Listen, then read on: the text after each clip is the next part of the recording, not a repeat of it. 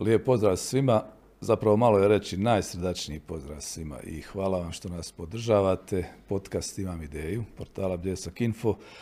Naš gost danas gospodin Dario Jučić, direktor tvrtke Ensoft iz Mostara, vrlo poznate tvrtke, koju ćemo do duše kasnije malo detaljnije predstaviti. O Dariju da kažem da je završio fakultet strojarstva i računalstva, diplomirani inženjer računalstva, sve ovdje u Mostaru. U Mostaru se i opredijelio baviti se informatikom. Jedno vrijeme bio u bankarstvu, u Hipobanci i od 2016. godine u Ensoftu. E, direktor Ensofta prije dvije godine postao. Dario, lijep pozdrav, dobrodošao. Hvala vam, dobro vas našao. Ovo što sam ja kazao za predstavljanje, je li sve točno, je li ovo dovoljno? Tako je, tako je. Znači, možda ste samo zaboravili jedan dio koji onako volim ubaciti, a to je da sam prije te neke službene karijere imao tu karijeru, može se reći, u gamingu, u igranju, u igricama, ali što mi je, što mi je ovaj, obilježilo i moj poslovni put, ali o tome ćemo nešto kasnije. Znači, jedan dio na koji se stvarno ponosim, vi se mene ne sjećate, ali ja sam tad kao dječak na RDV dolazio kod vas i imali smo čak jedan intervju baš na tu onda temu. se tako, moram sjećati ako si kod mene dolazio. Pa možda, možda, ali evo, bilo je stvarno davno. Tako Bila je da, to ona da- emisija Message for you. tako je, tako je. Reklamirali smo jedan turnir u Counter Strike i bila su neka druga vremena, ali moram reći da su me dosta obilježila, da sam dosta naučio imati svoj biznis koliki i toliki i u čemu god je nekako ovaj, jako bitno, a igrom slučaja je i naš vlasnik, odnosno eh, founder Igor imao također sličan biznis i dugo smo bili konkurenti, na kraju najbolji partneri, može se reći, tako da sve to nekako doprinosi i priči otkud mene u Ensoftu. Da, a, ja se sjećam tog vremena kad su nastali ti PC klubovi, igraonice, kad se pojavila ta scena, a, tad je čini mi se bilo puno teže sve to raditi. A, brzine interneta su bile i ukupna infrastruktura ovaj skromnije, jel tako? Tako je, tako. Ali opet s druge strane to je imalo i prednost jer su ljudi više dolazili u retail, igrali se na licu mjesta, LAN party su bile, tako da je baš bilo živo i s dolaskom interneta, razvojem, razvojem uh, bandvita i povećanjem jel, brzine interneta, to je nekako sve jenjavalo, mada evo danas ljudi opet dignu to na neku veću razinu, tako da nije loš biznis i dalje. Dobro je da je se došlo do ovih brzina, jer ovaj, i kad je u pitanju poslovni, a i zabavni softver i sve ove stvari koje se danas rade, uistinu je puno lakše. A tad se i formirala u Mostaru jedna scena ljudi koji obećavaju, koji su onako bili malo ambiciozniji. Jedan od njih je bio i spomenuti go- mladi gospodin Krezić. Da. A, I ti i još neki. Čini mi se da većina danas dobro pliva u ovom informatičkom svijetu. Pa mi smo odrastali sa informatikom, nekako tad, tad je sve bilo novo, svaki novi procesor smo proučavali, svaki novi gadget, pa gledali kako, ono, grafičke kartice prve, prvi PlayStation, sve nekako rasli smo s tim što je dolazilo. Danas se, jel, djeca rađaju u drugom vremenu, sve im je već dato, sve je tu, brzine su malo veće, multimedije je puno više, ali mi smo nekako baš bili, može se reći, pioniri e, tog razdoblja u Mostaru evo, što kažete, nekako smo se i naše karijerno u tome i mo- mogu reći da smo i uspješni. jel? I jednoga jutra Dario se probudi, kravata, Da. odijelo, banka. Kako je došlo do toga? Pa, e, mogu reći mama i tata su onako imali utjecaj na to, rekli su zašto si studirao, ako ćeš jel, raditi taj, te, te neke svoje biznise, hajde ti probaj ipak imati pravi posao, ići ovaj, na, na, ići na posao, ići upoznati kolege, korporativni malo svijet. I mogu reći a, sad financijski tu nije sad neka, ne mogu reći da, sam, da je preisplativo bilo, ali definitivno sam puno toga naučio. Znači, banka vas ipak izdrila. Morate poštovati procese, procedure, dolaske na vrijeme, e, što se posla tiče. Putovao sam dosta, upoznao sam puno kolega, imao sam fa- fantastične mentore od kojih sam stvarno puno naučio, tako da bih rekao da opet mi u IT-u, u bankarstvu smo najmanje bankari opet smo se bavili ono, ono čime volimo, nisam se bavio ekonomijom ili, ili nekim drugim stvarima, tako da mogu reći da je definitivno doprinjelo tome da sazrijem, da odrastem, da vidim taj neki korporativni svijet, što opet mogu iskoristiti u nekim stvarima u Ensoftu. E, Kad se usporedi taj korporativni svijet kojeg njeguju banke i još neke druge institucije i e, naš privatni sektor. Koje su tu temeljne razlike koje si primijetio? Pa definitivno pristup poslu. Znači, e, ako ste u banci, onda je izuzetno regulirano tržište. Znači, imate federalnu bankarsku agenciju, imate AFRS-ove, MRS-ove, razno razne procese, procedure, standarde kojima jednostavno morate poslovati. U, u ovom običnom biznis svijetu sve je nekako fluidnije, agilnije i puno toga jel, ovaj, se dešava u realnom vremenu, što ima svoje prednosti, a ima i mane. Jel? Da. Uh, Ensoft, evo kazao sam, ti si poslije iskustva u banci došao ponovno, odnosno vratio se ponovno u taj svijet koji ti je možda prirodni u nekom smislu. Da se malo podsjetimo, Ensoft nije tako stara kompanija, kad su u pitanju godine, od kad postoji, ali zavidno, zavidne reputacije. Kad je to sve počelo? Pa, to ću vam ispričati, ali prije svega kako sam ja došao u Ensoft, znači bivši kolega upravo iz banke, a, bili smo negdje na kavi ili druženje, neko bilo i on pokazuje, on je prešao bio u Ensoft prije mene. Ja nisam baš puno ni znao u Ensoftu, bio sam u tom nekom bankarskom svijetu, bilo mi ok. I on pokazuje video ovo. I na mobitelu mi pokazuje 3D igre, neke razno razne igre. Ja, ja govorim, jel to vi stvarno pravite? Kaže, jesmo, meni su tad oči bile, ono, što se kaže, ono, ne mogu vjerovati, znači, da, da, da, to imam u Mostaru i odmah sam, ono, odlučio da, da ću naći način da dođem do Ensofta i, i uspjelo mi je, ovaj, otišao sam na naj, može se reći najnižu moguću ovaj, poziciju što se Ensofta tiče, znači samo sam htio otići što prije, prije doći u Ensofta. Sam Ensoft je počeo od 2008. godine, zanimljiva jedna priča koju Igor ovako voli, voli često ispričati, ali mislim da istinita, kao što ste sami rekli, bavili smo se tom informatikom, jel, tad, tad, tad su voljeli reći. I razmišljao je, ok, onako čovjek je poduzetan, stvarno ima to veliki poduzetnički drive u sebi. šta bi mogao početi, kako da jel, oplodi to, tu svoju strast prema IT-u i razmišljao čega to mi imamo. I razmišljao, aha, imamo puno pekara, ok, njima tad nije trebao softver, nećemo praviti softver. Zato drugo su bili kafići, kafane, restorani, ok, krenut ćemo u, tome, u tom smjeru. I tako da je firma počela proizvoditi softvere za tu djelatnost, a kasnije jel, igrom slučaja smo počeli se baviti našom djelatnosti koja je danas raz, igre na sreću i sportsko klađenje.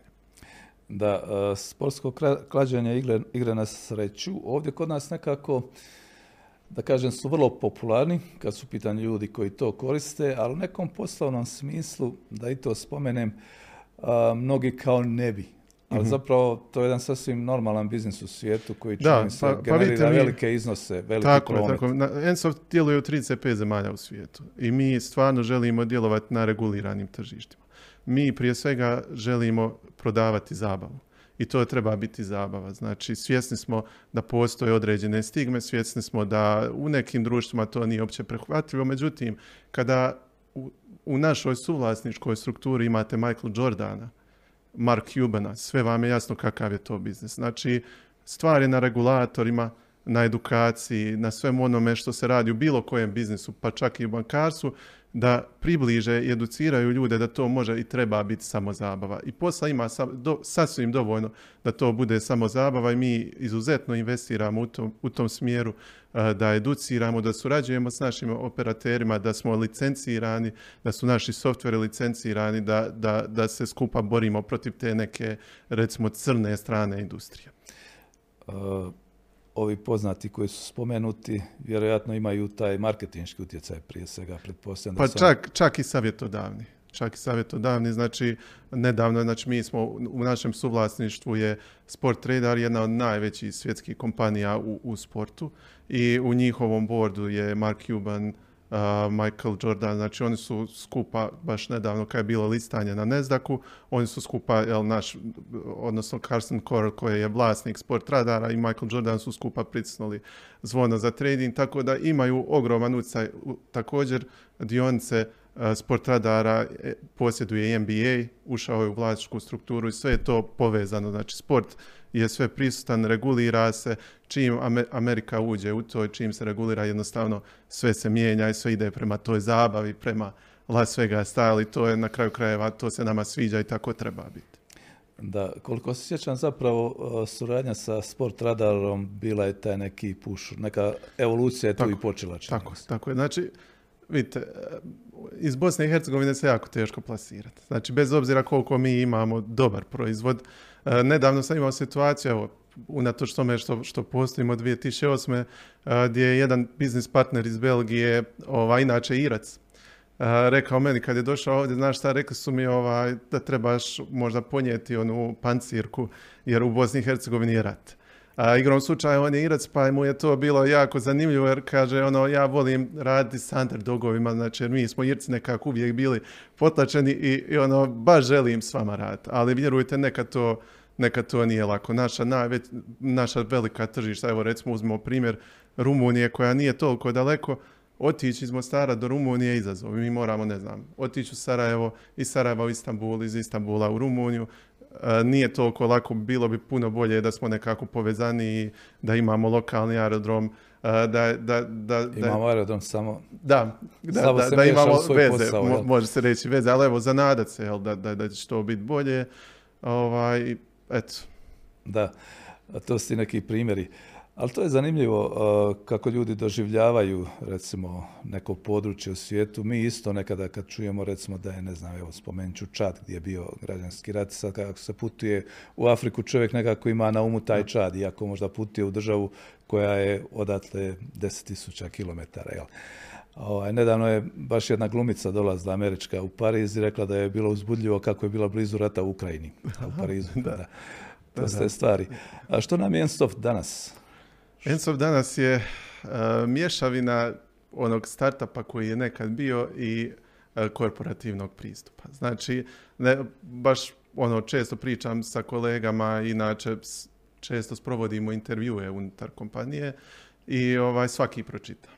I govore, ovo, kolege koji su tu duže govore ovaj, nekad im nedostaje taj gerila pristup, ono idemo mobil, danas mijenjamo smjer, idemo, napadamo, tako i tako. Međutim, kad se osvrnemo iza sebe, kad vidimo da firma toliko zrela nakon toliko godina, godišnje raste 30%, zapošljava 50 ljudi godišnje, širi se na 35 zemalja svijeta, izvozimo od Australije do, do Perua, da ne govorimo o SAD-u UK-u koji su de facto vrh naše, naše industrije.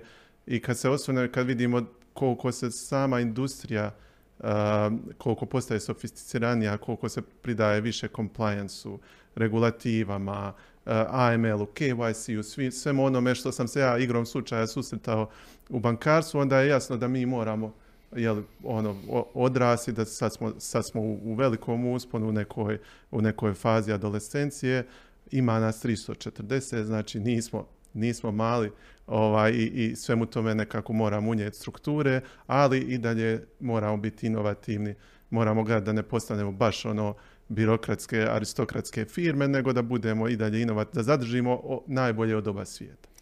Da, da idete, i dalje budete šarmantni, ali da se razvijate tako i da pratite tako na Jer tržište to traži. Ako želite igrati s najboljima, jednostavno tako se morate i ponašati kazao si, kad si krenuo, krenuo si tamo negdje iz zadnjih redova, praktično s početka. Da. Ali jednoga dana netko je došao i predložio da postaneš CEO, jel tako? Pa, ovako ja... Što pomisli čovjek u tom trenutku? reći vam kako je počelo. Znači, prijavio sam se na poziciju i pričao sam sa tadašnjim direktorom, rekao sam gdje, sam ti potreban, tu me stavi, molim te. I on je našao jednu, jednu poziciju za mene, meni je bilo ok, radio sam i često kad ja sjednem sa svakim novim djelatnikom, popričamo barem pola sata da se upoznamo, da vidi ko sam, šta sam, da pomognem tako. I često me pitaju kako, kako, kako ti se sve to desilo, ja nemam odgovor. Znači ja sam, ono što znam da sam dolazio svaki dan na posao i da sam radio najbolje što mogu. I u Ensoftu je to jedini recept za uspjeh. Znači, samo dolazi i rad najbolje što možeš. Imamo fantastičnu kulturu internu koja jednostavno prepoznaje i nagrađuje radnik. I ne, ne znam, jesam bio mjesec dana, postao sam team lead. Nakon godinu dana team leada postao sam managing director. Tu sam bio manje od godinu dana, bio sam, postao sam član uprave, pola godine smo kolega ja bili ko CEO, znači obojica smo dijelili uh, CEO poziciju, sad sam dvije godine evo samostalno CEO. Tako da desilo se stvarno jedan dan, Igor je ušao i rekao, hej, ti ćeš biti CEO. A, nije mi teško palo iskreno. Uh, volim, volim te uloge, mislim da, da tu stvarno mogu pomoći, ali nikad to nisam htio u suštini. Ovaj, jednostavno je se de, dešavalo, događalo se da, da sam prepoznat ili da, da mi nešto ponude, ali mogu reći možda drugi savjet koji, koji, ovaj, koji mislim da mi je pomogao je definitivno što sam uvijek htio prihvat vruće krompire. Znači nije mi bio problem uzeti možda najteži task, najteži projekt, sve ono što djeluje možda nemoguće, pa tako i tad ovaj, kad sam dobio CEO ulogu, djelovalo je da, da je nemoguće, da je situacija u kompaniji nemoguća, jer je pandemija pogodila, mi smo izgubili 95% tržišta. Znači u dan smo izgubili sve, jer smo bili uh, jako retail orijentirana kompanija. Znači mi nudimo rješenja omnichannel, tako se zove, znači na mobitelu, na, na laptopu, u, u retailu, međutim predominantno smo narasli iz retaila i kad se desila pandemija, znači ogroman je impact, impact bio na nas. Tad je to bila ludost, ali evo danas kad, kad pogledam mislim da je bila prava stvar i da, i da, da je ispravan potez obostrano bio. Ko će ako neću ja spasiti? pa evo, ta, stvarno je osjećao za neki poziv i odgovornost. Ovaj, djelovalo mi je da je sve to vrijedno ovaj, da mog jeli, i života i, truda i, i, truda i rizika i svega i, i evo isplatilo se. Da, uh, kako se zapravo to premostilo? Ipak kad se izgubi gotovo čitavo tržište, uh, veliki je broj zaposlenika, velike su mreže u koje ste uključeni. Što je bilo presuđujuće da ipak se preživi i da se, da se nastavi? Pa više je faktora. Definitivno strpljenje i pomoć djelatnika. Znači mi smo u, u, to, u, u tom periodu ovaj, doslovno rekli ok, svičamo cijelu kompaniju online. Znači to znači doslovno da sebe reinventiramo unutar 24 sata, zaustavljamo sve projekte u retailu, idemo praviti sve online. Znači da ponudimo operaterima, igračima koji ipak igraju od kuće, da, da mogu e, koristiti naše proizvode. To se ne može desiti preko večer. Jer ljudi su radili u nenormalnim uvjetima, u nenormalnim okolnostima, samo da što više toga izbacimo. S druge strane, prodaja i, i, i naš marketing je na sve moguće načine nastojao na, doći do novih klijenata, da, da, da plasiramo proizvod što prije. S treće strane imali smo naplatu, znači imali smo ogromnu količinu no, novca koji je ostao kod klijenata koji su se također prepali šta će biti, e, nisu mogli plaćati, tako dalje. Znači tu je bila suradnja i sa klijentima da, da nešto naplatimo našeg novca, jer smo mi uvijek imali dovoljno novca, ali kad se desi to u jednom danu, znači što pristig, pristigne stizat novi novac i potraživanja koja imate prema klijentima također nisu dostupna, tako da je bilo stresno, ali mogu reći da su djelatnici iznijeli naj, najveći dio definitivno. Tu smo mi bili da, da, da pomognemo, da koordiniramo, da, da motiviramo, da pričamo skupa, imali smo sesije online, razgovore, svašta nešto, ali, ali na kraju djelatnici. Da, je li pandemija i to novo normalno, kako su ga jedno vrijeme zvali, promijenila ukupan model vašeg poslovanja? Jeste li se vratili u ono staro ili ste se modificirali? A, ubrzalo, ubrzalo je online. Znači, mi, smo, mi dalje imamo sve klijente koje smo imali, ali, smo, ali se proširujemo i online i definitivno smo ubrzali pristup online. Znači, ako, ako vam treba objasniti kako Enso funkcionira, znači mi imamo, možda najbolja je paralela iOS ili, ili Android. Znači, mi imamo naše operativne sustave, naš softver koji je dostupan u retailu, na uređen, znači na, na kasama, na, na, na računarima, uh, dostupan je na mobitelu i dostupan je na našim uređajima, kladomatima, odnosno terminalima koje proizvodimo također ovdje na, e, na Bišću polju u Starku i online. E ta komponenta online je uvijek nekako kaskala jer smo nastali ovdje na Balkanu gdje samo po sebi penetracija digitalna nije baš toliko visoka i bilo je prirodno da su ljudi više orijentirani retailu, onda smo se širili na istočnu Europu gdje je također slična situacija. Poslije Afrika gdje je internet također jako loš i sve nekako, sve nekako e, rezultiralo time da, se ni, da smo zanemarivali taj online. I onda smo rekli ok, to je stvarno, mislim, nevjerovatan je bio scenarij, ali bila je greška. Da, a koje vrste zanimanja, odnosno kakve stručnjake zapošljava Ensoft? Nedavno smo imali ovu sistematizaciju zbog zaštite na radu i knjiga je ogromna. Znači, nevjerovatna je količina različitih kadrova koje moramo imati. ljudi često kažu Ensoft je IT firma, ja, ja se ne bi složio. Ensoft je tehnološko proizvodna firma. Znači mi imamo teh ljude, imamo ljude koji trebaju biti tu zbog proizvoda. I kad govorimo o postocima, može se reći da je 50% otprilike ljudi koji su softverski inženjeri, koji su pri, pri tome, imamo 50% onih koji to nisu. Uh, hajmo pričati o ovima koji to nisu. Znači kad krene proizvod, kad ga krenemo planirati, jel, bude neka ideja. Često je to ideja od samih djelatnika, i to se stvarno ponosimo što nekad ja recimo pošalju mi neki link ili da pogledam vidi šta smo napravili, ja ne mogu vjerovati kad ste ovo pravili, ono, ne, ne možeš vjerovati koliko inovacije, inovacije ima u kompaniji. Onda imamo nekog jel, artista koji nešto nacrta, pa imamo, imamo project menadžera koji, koji sve to nekako isplanira kako će se realizirati, pa imamo market research, pa uh, imamo ovisno o tome koji je proizvod, treba li nam statističar, treba li nam uh, bookmaker, treba li nam netko za podatkovni dio. Uh, imamo i, i, i, moramo se baviti našom muzikom. I na kraju sve to treba arhitektirati, isprogramirati, spakovati u jedan proizvod, e onda ide drugi dio firme koji nosi. Znači imamo prije svega na koje će tržište to, taj proizvod, kako doći do, do klijenta, znači imamo našu prodaju interno, imamo naš marketing interni, imamo naš legal, naš compliance, znači taj proizvod se mora certificirati da bi se mogao plasirati na neko tržište, e, moramo neki ugovor napraviti. O svim tim ljudima se brine HR, koji također mora biti, onda imamo ekonomiste koji moraju izdavati fakture, koji moraju naplaćivati, koji sudjeluju na tržištu novca, a da ne govorimo Starku gdje imamo bravare, cence, operatere i tako, inženjere i tako dalje. Znači, fantastična je količina ljudi koji, koji imamo i što je meni posebno drago jer volim dinamičnosti i razliku. On, mislim da bježimo do njih učmalih pozicija i, i, i, poslovanja gdje je sve nekako već viđeno i samo je drill i samo je hoćemo li rast jedan postotak više ili, ili manje.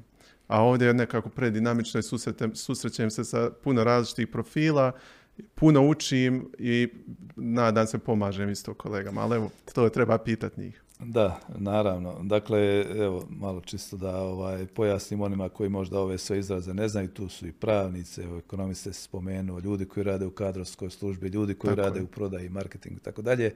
Dakle, to je jedan kompleksan sustav kojega nije baš lako voditi, ali ja pretpostavljam veliko zadovoljstvo. Ali gdje, gdje pronalazite ova ljude koji zadovoljavaju vaše kriterije? Pa iskreno nemamo problem. Znači, mislim da smo kao poslodavac jako poželjni imamo tu stvarno internu kulturu gdje jako brzo se vidi ko doprinosi i ko ne. Bez nekog mikromanagementa. Timska struktura je izuzetno mala. E, znači po pet, šest ljudi je u jednom timu i oni imaju svog voditelja i tu se stvarno jako brzo vidi ko doprinosi i ko ne. Ali idemo krenuti kako sve to živi iz početka. Znači, mi evo sad ćemo imati jedan company retreat, ja ga volim nazvat, znači management nas 15 odemo par dana negdje i jel, mozgamo, brainstormamo, planiramo, radimo. To nije na, do na bunu, nego negdje malo dalje. Pa evo, malo negdje dalje da ipak ne moramo kući svako malo ići, jer obično to tako bude. I brainstormamo i, i, i raspravljamo kako ćemo, šta ćemo raditi, koji je smjer, koje su potrebe tržišta, koje su potrebe klijenta, šta, šta stakeholderi žele i tako dalje. I onda odlučimo taj neki budžet. I uh, možda jedna od stvari koje sam najponosniji je što budžet doslovno spustimo na voditelje firme. Znači, managing direktori dobiju budžet za plaće, oni spuste na svoje team leadove, team leadovi određuju ko će kad dobiti plaću. Apsolutno nikakvog mid, uh, znači, uh, mikromanagementa nema.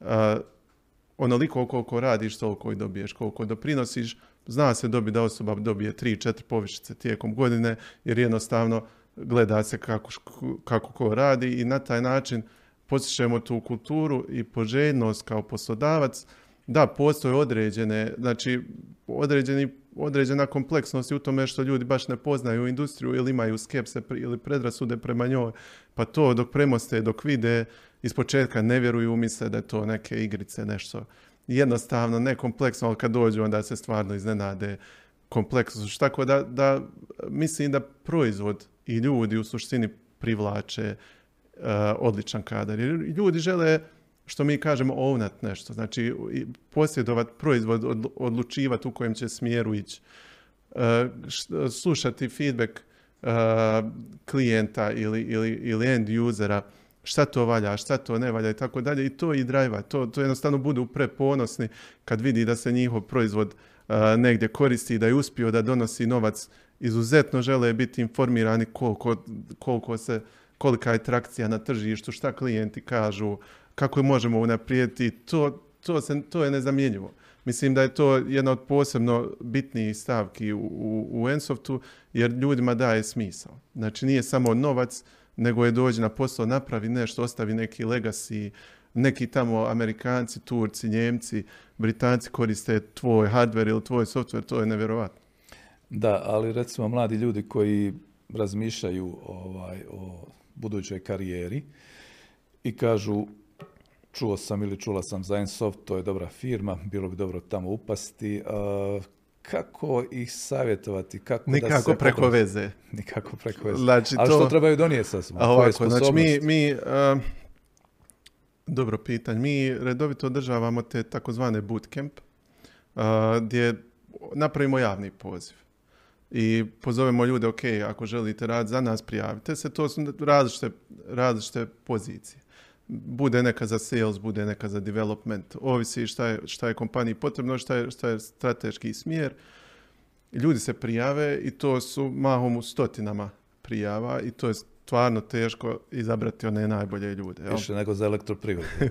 pa, evo, drago mi je to, jer, jer, jer stvarno je dobar kadar, stvarno puno ljudi želi, želi doći u Ensoft. Uh, kad se prijave, prolazimo neke testove, uh, tehničke, Ovaj, međutim, eh, za, u, za uži krug odabrani neki desetak, 12 ljudi organiziramo doslovno crash course unutar kompanije 10-12 dana, mjesec, mjesec do dva gdje ste u kompaniji, radite s mentorima, radite konkretno na zadacima, na proizvodima, osjetite kulturu, osjetite svakodnevnicu, je li vam prevelik stres, je li, je, hoće li vas zadovoljiti, tako dalje. I kroz to, naravno, e, naše kolege, mentori i HR promatra kandidate i vidi koliko se uklapa, koliko, koliko dobro zna kako, kako, kako će sve to skupa izgledati i u većini slučaja bar, par 50% tih kandidata koji uđe u taj zadnji krug budu, budu i, pri, i primjeni.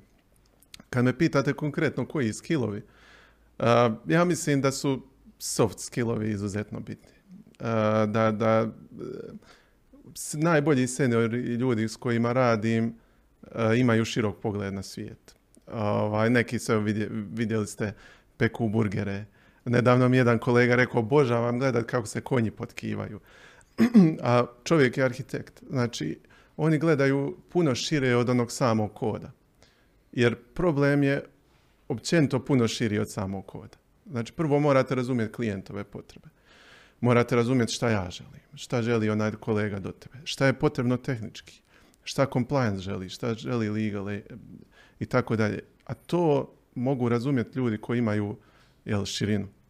I tako kad, kad, kako, kako čovjek postane senior developer je kad je svašta nešto vidio, svašta nešto iskusio, kad razumije cjelovitost problema, a ne skače odmah idem neki kod tipka pa se vratit i tako dalje. Znači, danas je vrlo lako naučiti kod, kodiranje. Mislim da je dostupnost online besplatnih kursova e, velika i da ljudi relativno mladi mogu naučiti te osnove. Međutim, ono što bi im savjetovao definitivno nemojte zanemarivati taj ljudski aspekt nas jer u tome ćemo uvijek biti bolji od stroja i, i, ovaj, i na tome uvijek možete raditi. I programiranje, odnosno poznavanje kodi, kod, kodiranja je samo jedan set alata koji donosimo na posao.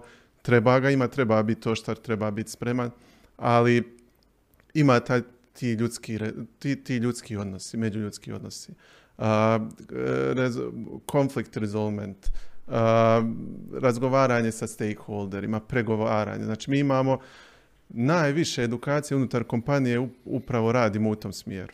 Jer smo svjesni da, da će kolege što se tehničkog obrazovanja tiče bolje naučiti sami i kroz rad.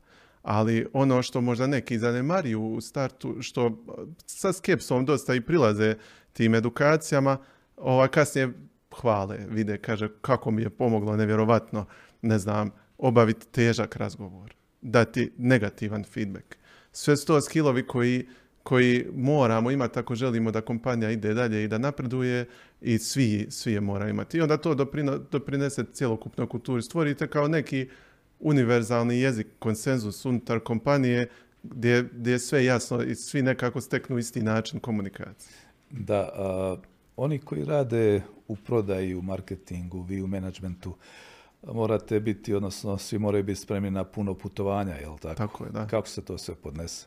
Pa nije loše. A, mislim, mislim da bude intenzivnih perioda, ali stvarno nastojimo optimizirati da a, ima smisla gdje se ide, da ima jako dobar razlog zašto se ide, jer kažem najviše je tu problem gubitak vremena.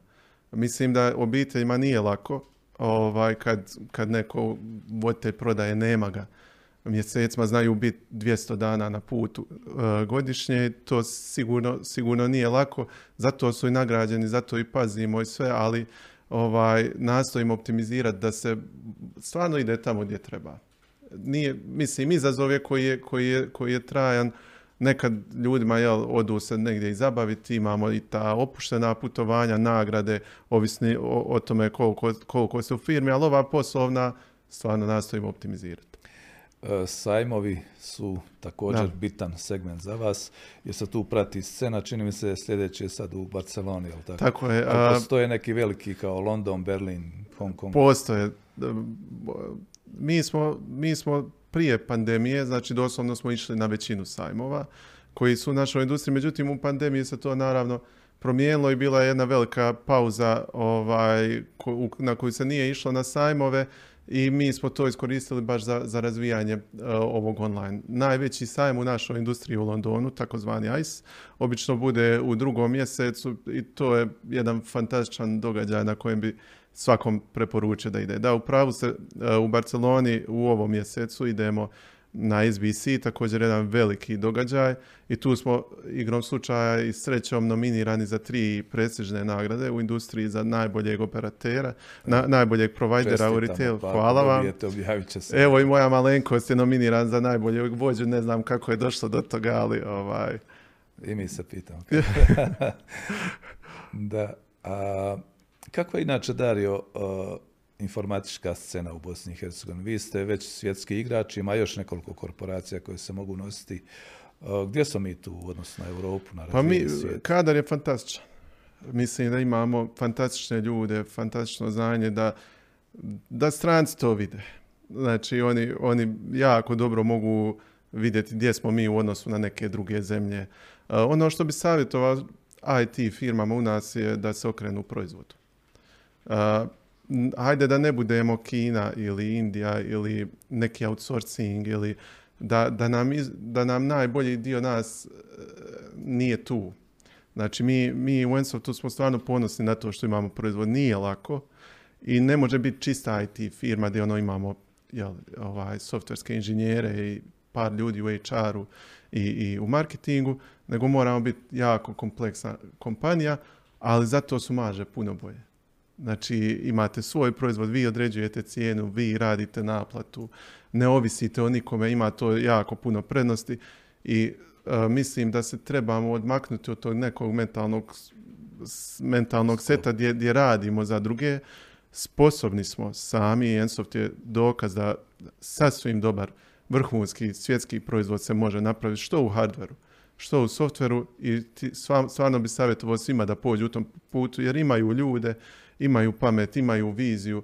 E, ako pokušajte osigurati sredstva od tih nekih outsourcinga i ulagati u proizvode sa strane, barem igrati se s nečim svojim i vjerujte kad, kad to osjetite da ćete samo to i tijeti raditi. Kako se naše firme štite od uh, ovog fenomena odlaska stručnjaka? Kakva je tu situacija, mali Pa- rješenja? To je, to je izazov, ali e, rješenje je i dalje ovo što sam rekao, znači ljudi, kultura i proizvod. Uh, ljudi koji su vidjeli firme, koji su bili u par firmi koji su promijenili, ne, neće otići iz Ensofta. Znači oni, jak, oni su jako dobro svjesni šta je Ensoft, šta se nudi u njemu, da dolazite na posao bez grča, u stomaku, da, da vas se cijeni, da vas se sluša, da, da se na sve moguće načine olakšava vaš svakodnevni rad, samo da radite i da što manje mislite o bilo kakvim problema. Desi se tu i tamo, ljudi žele promjenu, žele vidjeti kako je to raditi u nekim drugim firmama, pa se neko vrati, neko kaže pa možda sam pogriješio, pa neko se, neko se i oduševi zato što je probao nešto, nešto tako i to je, to je normalno. Jel? Mi uvijek imamo taj neki, bitno nam je da je rekrutment zdrav, da, da non stop dolaze novi ljudi, da, da se podmlađujemo i tako dalje, ali s vremena na vrijeme i odu ljudi i e, nerijetko upravo ko što kažete i u te međunarodne kompanije nije lako jer su, kao što sam rekao, na velikom tržištu, znači tvrtka u SAD-u, da je Ensoft sad u SAD-u, ja ću usudit se reći, vrijedio bi možda milijardu. S obzirom na softver koji imamo i kakav je razvoj industrije tamo i jednostavno naša pozicija ovdje jako je se teško, jako je se teško izboriti, ali mi smo sad nekako ipak u prilici da se nosimo i s tim, s tim najvećima i pred Ensoftom je sigurno svjetla budućnost. Dakle, u Hercegovini, u Mostaru, u Bosni i Hercegovini postoji tvrtka koja potencijalno vrijedi jednu milijardu dolara. A kako vas e, gledaju, odnosno kako vam pristupaju ovi koji su, da kažem tako, vlast, ovi koji bi trebali brinuti o razvoju gospodarstva? Kako pristupaju uspješnim kompanijama? Pa, znate šta, ja volim tu reći da, da smo mi ti koji trebamo pomoći. upravo iz, iz ovog razloga o kojem smo sad pričali. Znači, jedan, jedna osoba u IT-u koja može raditi iz Mostara za bilo koju firmu u svijetu. Šta je njoj potrebno? Njoj je potrebno da je školstvo dobro, da je zdravstvo dobro, da je sigurno, da je čisto, da je uredno, da sve osnovne, osnovni dijelovi stupovi društva da funkcioniraju. Jer mi sve drugo možemo dobiti. Jel? Tako je ta situacija na tržištu, taj djelatnik, on može raditi za Apple, za Google, za bilo što, ali on želi biti ovdje.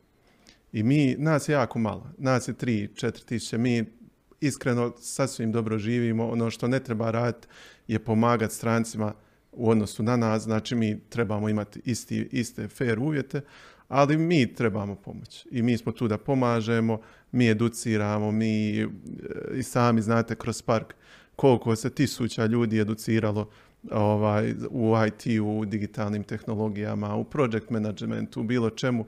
Mi dalje radimo na tome, otvaramo urede u malim sredinama recimo otvorili smo ured u Maglaju, fantastično, fantastično jedno mjesto, jedan grad, ovaj, svi pitaju što tamo, zašto ne. Ovaj, tamo, i, i, i nevjerojatno koliko se razvila jedna mala, mala kultura unutar tog uh, ureda koja je potpuno drugčija od ove u HQ, ali, ali opet posebna, posebna i dobra. Znači mi vidimo svijet, mi, mi putujemo, mi znamo šta se dešava i odlučili smo ostati ovdje a to jako puno znači. Znači mi smo stvarno na raspolaganju bilo kome ko, ko želi čuti ovaj, naše mišljenje kako se stvari mogu naprijed, ali naravno kroz izvoz. Znači mi prije svega izvozimo. Taj novac dolazi u Bosnu i Hercegovinu. Od, tih, od tog novca mi plaćamo poreze i doprinose. I na taj način želimo pomoć, uh, pomoć lokalnu zajednicu. I nadam se da vlasti, ljudi koji se time bave, da će to pametno iskoristiti. Drago mi je čuti da, da ljudi koje nisam dugo vidio pa dođu nekako u Mostar pa kažu pa vidi se napredak. I to mi je drago čuti. Ja mislim da samo svi trebamo najbolje raditi svoj posao i da će biti dobro. Da, ali generalno čini mi se još uvijek ne postoji jedna organizirana podrška najuspješnijima. Neki ove najuspješnije brzo rastuće tvrtke zovu gazelama ili već kako, nije ni bitno nekako kao da se sve događa slučajno, spontano, samoinicijativno i ako netko ima dobru ideju, taj uspije, ako ne, onda ide vani. pa ne znam je li išta drugčije bilo gdje. Mislim da samo je stvar mentaliteta, mislim da, da ne trebamo čekati da nam neko pomogne, moramo pomoći sami sebi. I mi smo isto u pandemiji gledali kako ćemo pomoći sami sebi mogli smo očekivati od države da nam pomogne, na kraju smo pomogli sami sebi i to bi svakako savjetovo. I s vremenom će stvari se, stvari se poboljšavati. Mi imamo toliko prednosti ovdje u Bosni i Hercegovini i, i želimo grad Bosnu i Hercegovinu. Ona je zemlja u kojoj će se napredak morat, morat desiti. Znači mi kad odete u London, kad odete u Minhen, Berlin, sve je izgrađeno, sve je već viđeno bojim, bojim se čak jel, neke stagnacije u tim naprednim zemljama ovdje. Toliko toga se ima izgraditi, to je svakako uzbuđujuće. Da, šansa za one koji tek dolazi. Dario, koji su najveći izazovi za uspješnog menadžera? Ovo prije svega pitam za one koji tek stasaju, da kažem, koji tek žele postati menadžeri ovdje i sada. Dakle, ne govorim općenito u svijetu uređenim zemljama, nego baš ovdje i sada koji su najveći izazovi za menadžer. Uh, kažu da su najbolji menadžeri oni koji to ne žele biti i koji su jednostavno to postali. Um, ići na fakultet menadžmenta i, i očekiva da ćeš biti menadžer ne znači uspjeh. Um, menadžer znači empatiju. Menadžer znači sugovorništvo. Menadžer znači slušanje. Menadžer znači iskrena briga o djelatniku, o njegovim potrebama, o djeci, o ljudima. ako krenemo tih nekih ljudskih osobina, mislim da osoba koja ima to u sobi može biti jako dobar menadžer. Znači ja nisam u financijama, naučio sam o financijama koliko trebam, bilo koju materiju koju treba naučit ću dovoljno jel, da mogu razumjeti kolege koji znaju puno bolje o tome. Ali ovaj ljudski faktor mislim da je meni najviše pomogao da, da, da, da dođem tu gdje jesam i da uspješno upravljam kompanijom. Mislim da treba izbjeći mikromanagement, da treba naći dobre ljude i dati im povjerenje. A, mene često pitaju kako to, kako je upravljati kompanijom 340 ljudi, ja ih imam petero, a, ne znam šta ću s njima. A ja kažem, ja ne znam kako je upravljati s kompanijom 340 ljudi jer ja to ne radim. Znači ja upravljam, odnosno razgovaram sa 15 ljudi, 20 ljudi intenzivno. To su moji, jel, ono, lieutenant, kako, kako bi nazvao ljudi s kojima usko surađujem. Svaki dan smo na vezi i razgovaramo. Oni pričaju sa pet svojih ili deset svojih i tako dalje i tako dalje. Ja volim doći u firmu neopterećen, nema onog strašnog direktora, evo sad će nešto reći. Ovako, nakon svi smo kolege, može mi doći bilo ko razgovarati sa mnom, reći šta ga muči. Mislim da prije svega treba biti čovjek. A management je, jel, management ljudi je, ima dvije vrste menadžmenta. E, jedan je e, kad dobijete neku vlast i kad vas neko mora slušati, a drugo je kad vas ljudi žele pratiti. I kad ljudi u vama prepoznaju sugovornika, kad vam vjeruju, kad imate integritet, ja želim biti taj. Znači ja ne želim hodati s bićom i govoriti ti radiš, ti ne radiš, nego imat, imat, imat sugovornike. Ok, neko se možda neće uklopiti, neko, hajmo pokušati nešto, hajde da vidimo ima neko, neka druga pozicija, sve ćemo uraditi da pokušamo. A, sa djelatnicima, evo, to nema, nema vam konkretnu I, jednu stvar kako, kako, kako uspjeti, ali, ali budite čovjek. Da. Uh koje još pogodnosti recimo imaju oni koji rade u Ensoftu, koji su se dokazali, s kojima računate, koji tu ostaju godinama? Što to Ensoft još nudi, a recimo neki drugi možda nisu? Pa danas u IT svijetu nekako je postalo moderno da se nudi ono što smo mi nudili 2010. 12. Znači imate zdravi doručak, dođete, jel? imate neki kafić, popijete kavu. A, fleksibilno radno vrijeme od 7 do 10 dođete, budete koliko treba, remote rad. međutim, mi imamo sad, teško je nabrojati listu 20-30 nekih beneficija koje, koje nudimo našim djelatnicima i uvijek radimo na tome da ih da, da, da smišljamo nove i da donosimo neke, neke novitete. Tu bude poklona. 12 ljudi je dobilo auta. Mobiteli su uvijek tu negdje toliko toga bude ima i kroz godine i, i dan danas da, da ovaj, smo stvarno ponosni, ponosni na to što su radi. Edukacije za, za, za ljude, edukacije za djecu uposlenika, razno razne. Tako da teško, teško je navoditi pojedinačno, ali ima toga jako puno. ko, ovisi o tome koliko si dugo u firmi, putovanja, raznorazne nagrade. Znači, sjetimo se često, e, eventi, eventi znači što lokalni, što, što, što putovanja zajednička. E, međutim, mogu reći, što se evenata tiče, najbolji su oni koji djelatnici sami organiziraju. I to mi je super vidjeti, ok, sad ono, čitam Slack, jel, taj, taj naš neki interni chat tool i, i organiziraju parti, kažu ne znam, dođite u petak, bit će nešto i ono ljudi se okupe i super je, znači i, i to na radnom mjestu tu negdje blizu firme, to vam sve govori njihov odnos i njihov e, kad, kad čovjek ne voli svoj posao, bježi od njega, a ovdje samo inicijativno se organiziraju i to je ta neopipljiva prednost Sensofta gdje vi kad dođete stvarno, ljudi vam žele pomoć, žele da budete dio njih i žele da njima pomognete da, da svima bude bolje. Sjajno. Dario, mogli bismo da kako još nastaviti priču, ali evo negdje smo na samome kraju. A na kraju obično ljude pitamo o planovima, o ciljevima za budućnost i, i osobno tvojima, ali evo i prije svega Ensoft.